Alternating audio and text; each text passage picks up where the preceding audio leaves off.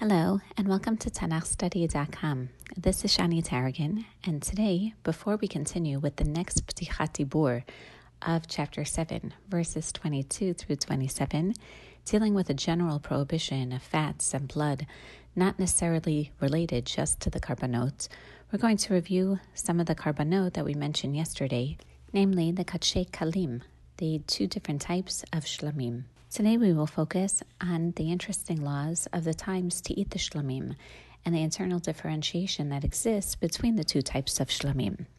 We learned last week that there's a difference of opinion between the Parshanim regarding the meaning of the name Shlamim. Rashi cited two opinions either that they spread peace in the world or they bring peace to the Mizbeach and to the Kohanim and to the owners, for everyone enjoys from the eating of the sacrifice. Rashi understands the etymology of the Karban Shalamim as stemming from Shalom. His grandson Rashbam, however, understands the term Shlamim deriving its meaning from Lishalim, someone who vowed and needs to pay his vow, namely from the language of payment. But even as a vow, it is clearly a voluntary vow, an expression of happiness, spiritual emotion, ahava, as we discussed last week. Now, as we review the Pesukim dealing with the Karban Shlamim, we're going to see how the text differentiates between the two different types of Shlamim, beginning with Pasuk Yud Aleph, verse 11, V'zot Torat Zevach HaShlamim Asher Yakriv Ladonai, Im Al Toda Yakrivenu, Ve'ekriv Al Zevach HaToda, Chalot Matzot Belulot Bashemen, Urkike Matzot Meshuchim Bashemen, Vasolet Murbechet, Chalot Belulot Bashemen. Followed by five Pesukim later, ואם נדר או נדבה זבח קרבנו, ביום הקריבו את זבחו יאכל, וממחרת והנותר ממנו יאכל. This is the ritual of the sacrifice of the shlamim that one may offer to Hashem. Just as we saw last week in Parashat Vayikra, the im terminology, if and if, comments to the laws of sacrifices, generally referring to two different types that are encompassed within one basic category. So, to here, the first case, if he offers it for a thanksgiving, a todah offering, followed by if the sacrifice he offers is a neder, a vow, or free will, nidava offering. These are the two types of shlamim, each with different laws pertaining to them, and the psukim mainly emphasize the primary difference as one of the time in which each one is eaten. We've discussed numerous times already how this is one of the basic differences that exist between the two classes of karbanot, the classes of Kodshe Kodshim, the sacrifices with a major degree of sanctity, which are slaughtered on the north of the altar, which are eaten only in the temple court, and which are eaten during this very specific time, the day that the korban is brought, and the following nights, technically until the morning, although Chazal limited the eating until midnight, laharchik adam min to keep man away from sin. The kodshe kalim, however, are slaughtered in any place of the temple court. They are eaten throughout the areas, even beyond the chatzir, and the time for eating is the day that the korban is brought, and the following night, and the entire next day. So we're going to examine now the significance, particularly of this third category. Why should there be a time difference with regard to eating the different sacrifices? Why are the Kohanim allowed to eat from a chatat, for example, a sin offering, only during the day which the korban is brought, and the night, while the owners of a shalamim are allowed to eat from it for two days and the night in between? In order to fully grasp this concept, I'd like to share with you an idea that I learned from Rav Yoni Grossman and has truly transformed the way that I understand the concept of time. The Karban Shlamim highlights that there are two different ways of measuring time. One way is unique to the Mikdash, to the Mishkan, and the other is in effect for the rest of the world.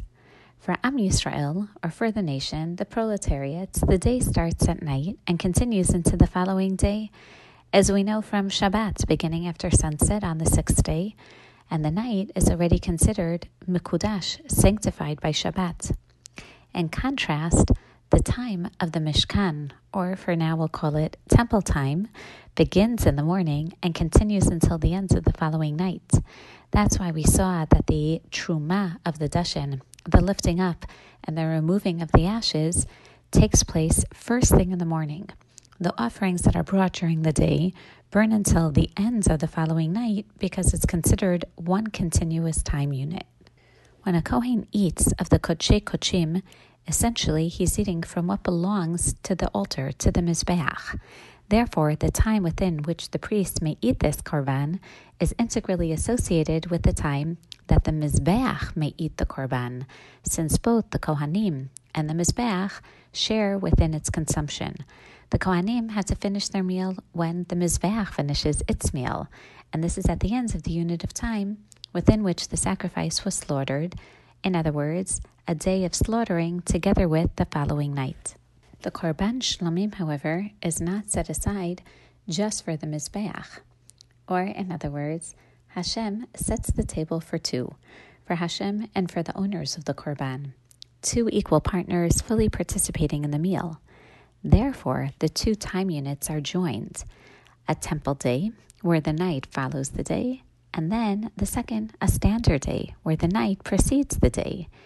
In effect, the time that results from the combination of both of these units of time, of Hashem, or the Mizbeach's unit of time, beginning from the morning, together with our unit of time that begins in the evening, when combined, creates two days and one night in between them, with the night serving both as the end of temple time, but also the beginning of standard man time.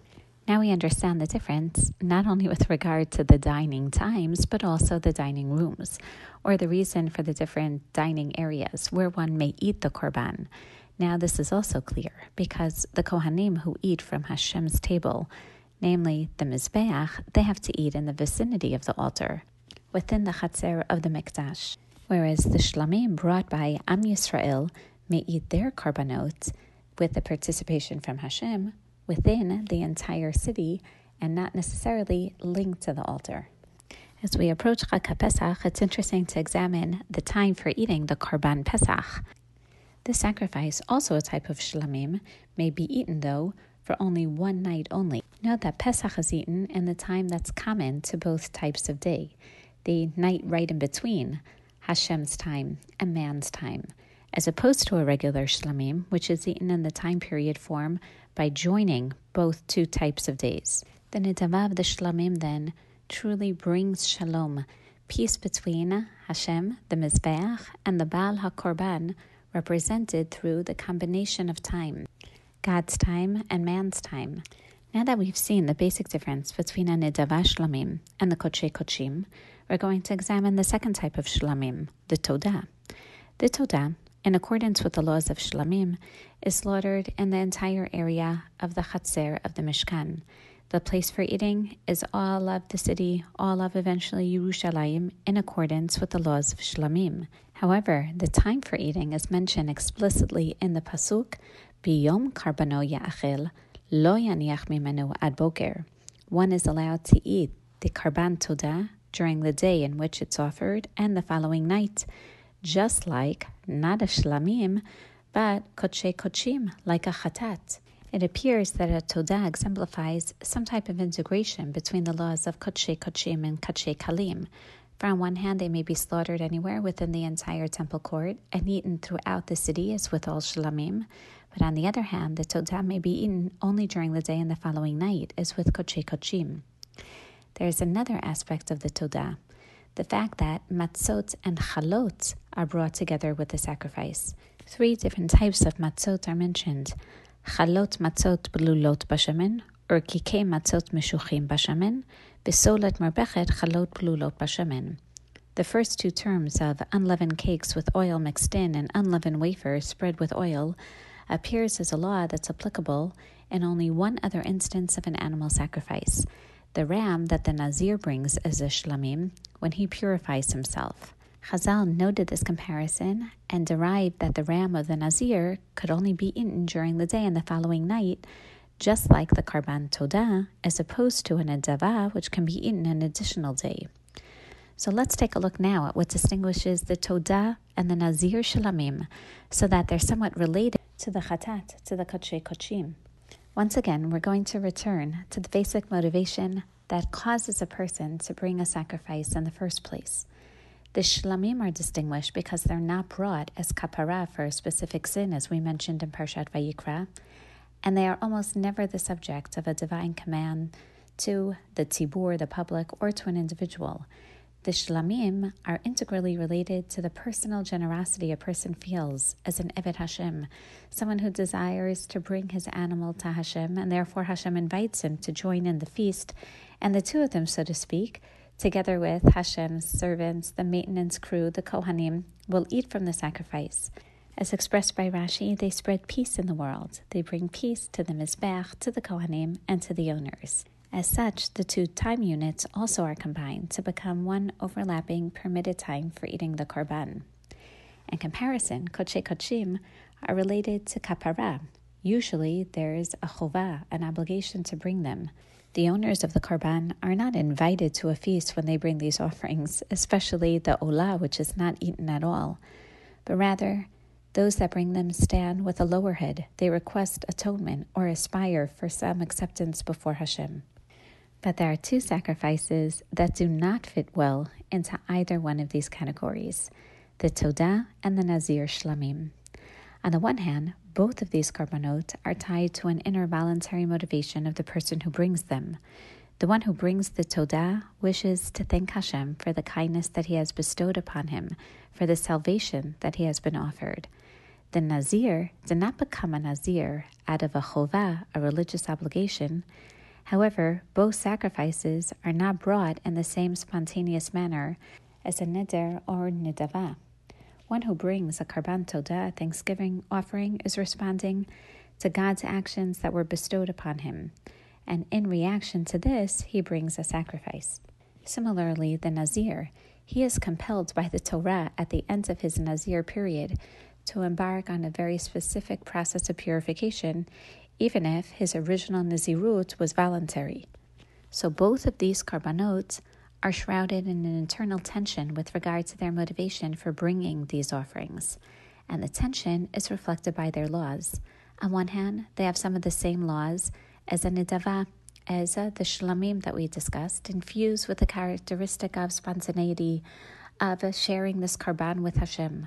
On the other hand, the time for eating them is the same for a chatat and a nasham, resulting from obligation, from a religious commandment, and therefore one eats them on Hashem's terms, in Hashem's time.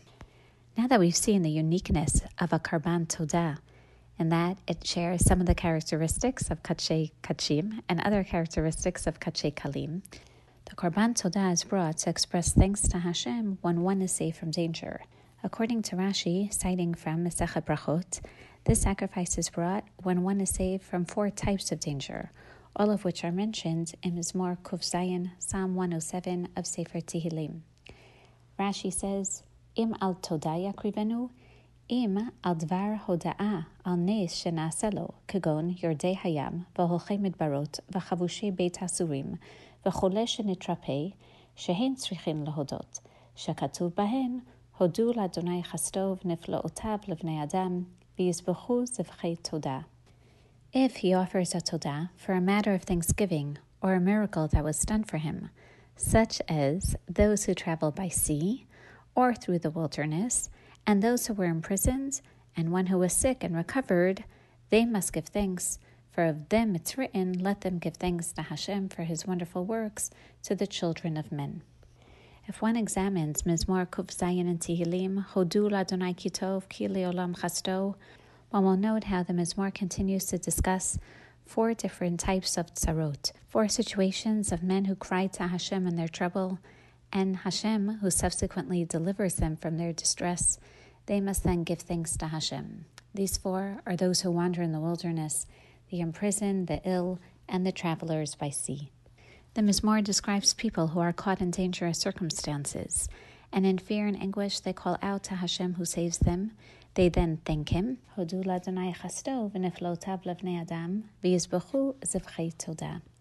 This mizmor as a whole describes man's feelings of dependence on Hashem and his need to thank Hashem when he saves us. Based on this, Chazal obligate a person who experiences one of these four types of dangerous situations to recite Berchat HaGomel, Amarav Yehuda Amarav, Arba'at Shechin Lahodot, Yordei Hayam, Holchei Midbarot, מי שהיה חולה ונתרפא, ומי שהיה חבוש בבית הסורים ויצא. Four must give thanks, those who travel by sea, those who walk through the wilderness, one who was ill and recovered, and one who was imprisoned and set free. My Mivarech, what does he say? Amar Rav Yehuda, Baruch Gomel Chasadim Tovim. Abaye Amar, V'tzarech Ludie Kame Asara, Dachtiv V'yeromamuhu Bekalham. The blessing is not simply a personal prayer that has to be said, but must be said in public. As Abaye said, as a public statement of praise to Hashem in front of ten men. The purpose of thanking Hashem in public is to include the community in the individual's personal miracle, which naturally involves recounting to others the details of the events, because Hashem's name is thereby honored when his miracles are publicized. It's no longer only the individual then who gives thanks to Hashem and praises him, but the entire community. Based on this, we return to the question that we brought up earlier. Is the Korban Todah then an obligatory or optional service? Is it more like Kodshe Kodshim or Kodshe Kalim? Must a person who is ill or in danger bring a Korban Todah? Or may he decide to voluntarily bring the sacrifice in order to express his gratitude towards Hashem? Rashi stated, Im alachat me'ile nadar shlamim halalu, shalmei todahin, utunot lachem hamor be'inyan, ve'na nechalin ela liyom valayla kamoshe mefurashkan. According to Rashi, one may make an oath to bring a korban todah, but one is not obligated to do so. Yet, in contrast to other types of optional sacrifices, the todah depends upon one having been saved from a dangerous situation, implying that it cannot be voluntarily brought whenever one wishes. However, Rav Yehuda stated in the Gemara, Arba'at tzrichin lahudot, one must give thanks, whether verbally or by bringing a sacrifice, indicating that a korban todah is obligatory. It seems from the pasuk that the primary component of the korban todah is voluntary. For initially, when a man feels grateful to God, he would bring a sacrifice to express his thanks. Later on, Chazal obligated one to thank Hashem for saving him from dangerous situations. In addition to saying Berchat HaGomel, the obligation might include bringing a korban todah as well. But still, the main element of the obligation is to feel gratitude towards Hashem and to express that feeling by bringing the Karban Todah. Chazal sought to educate man as we do to educate our children to be grateful to Hashem and therefore obligated him to bring the Karban, not forgetting that ideally this should be a voluntary response out of a feeling of gratitude. Just as sometimes we tell our children as we leave a host, say thank you. And they may say thank you out of a sense of obligation, but hopefully this will serve as training for them to recognize what it means to express gratitude, even when one is not clearly obligated to do so. So it's possible that the purpose of the obligation of Chazal to bring the Karban Todah to say Berchat HaGomel is to encourage man to express thanks to Hashem, since unfortunately not everyone acknowledges this need instinctively. The obligation to bring the sacrifice teaches man to recognize the need to give thanks to Hashem and express gratitude spontaneously. So, even though, as we discussed, it may share some of the same qualities as a karban chovah, like a chatat, it is unique in that it is not an obligatory sacrifice. Even according to the Rashbam, who states that it's some type of payment, he understands that it's payment for an oath that one has made voluntarily. The sacrifice is brought when one decides to swear an oath to voluntarily bring a sacrifice. This act is motivated by a person's need to give to Hashem in order to express his love for him. This mutual love is also expressed in the sharing of the sacrifice with the Kohen, with the Mizbeach, as expressed by Rashi. Rav David Zvi Hoffman writes, Karban ze hu su'uda meshutefet la-mizbeach, la-kohanim ve-leba'alim. Ha-su'uda hazot nikreit su'udat shalom, zavach shlamim. Hi mita'eret et harmonia ben hamakriv uven Hashem v'avadav. The sacrifice is a shared meal between the altar, the priest, and the owner. This meal is called a meal of peace, the Shlamim sacrifice. It reflects the harmony among the one who brings the sacrifice and Hashem and his servants. It is now clear why the Karban Todah is a type of Karban Shlamim. The Karban Todah is brought when man feels that Hashem has been kind to him, has saved him, he feels God's love for him, and seeks to express his love for God by giving back to him in an expression of gratitude. The laws of the Karban Todah involve a communal feast of thanksgiving, accompanied by the eating of bread, and may not be left over until the next morning. We've discussed how this is parallel to another sacrifice, the sacrifice of the Karban Pesach. The Karban Pesach is also a Karban Shlamim, is eaten communally and must be finished by the next morning, and must be eaten on matzot umorim yochluhu together with matzah. So, underlying these parallels is the concept that Karban Pesach is a national Karban Todah. Just as man's individual brings a Karban Todah and recounts his miraculous rescue with a, a lot of bread, three different types of matzot, and challah, he has to bring 10 loaves of each type of bread for a total of 40 loaves to ensure that this will be celebrated with many people, allowing him an opportunity to recount his personal story of salvation. So, too, by Karban Pesach, the entire nation arranges a feast of gratitude. The Paschal lamb must be eaten in communities of people to allow for an opportunity to retell the story of Yetziat Mitzrayim and praise Hashem for his redemption of the Jewish people. Yet the similarities between these two sacrifices also highlight the difference between them. Both must be eaten with matzot, but the karban todah is eaten with both leavened and unleavened bread. The karban pesach, on the other hand, is only eaten with matzah, and chametz, the leavened bread, is strictly forbidden.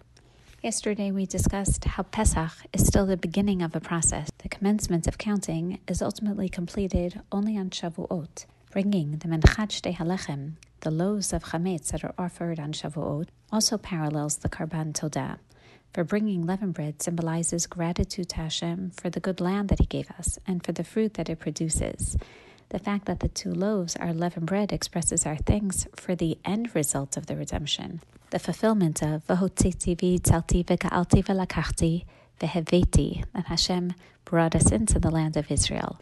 On Pesach, we bring some type of Karban Todah, thanking Hashem for the initial Yitzi'ah, the redemption from a state of incarceration in Mitzrayim. On Shavuot, we complete this Karban Todah as we bring Chametz, symbolizing the end of a process. We end today's shiur with a summary of the laws of the Karban Todah, appreciating the unique significance of this Korban. We begin with the aspect of giving thanks to Hashem, which is done not only verbally, but actually giving one's possessions. This is an expression of man's nature, which is to instinctively give to God for his kindness.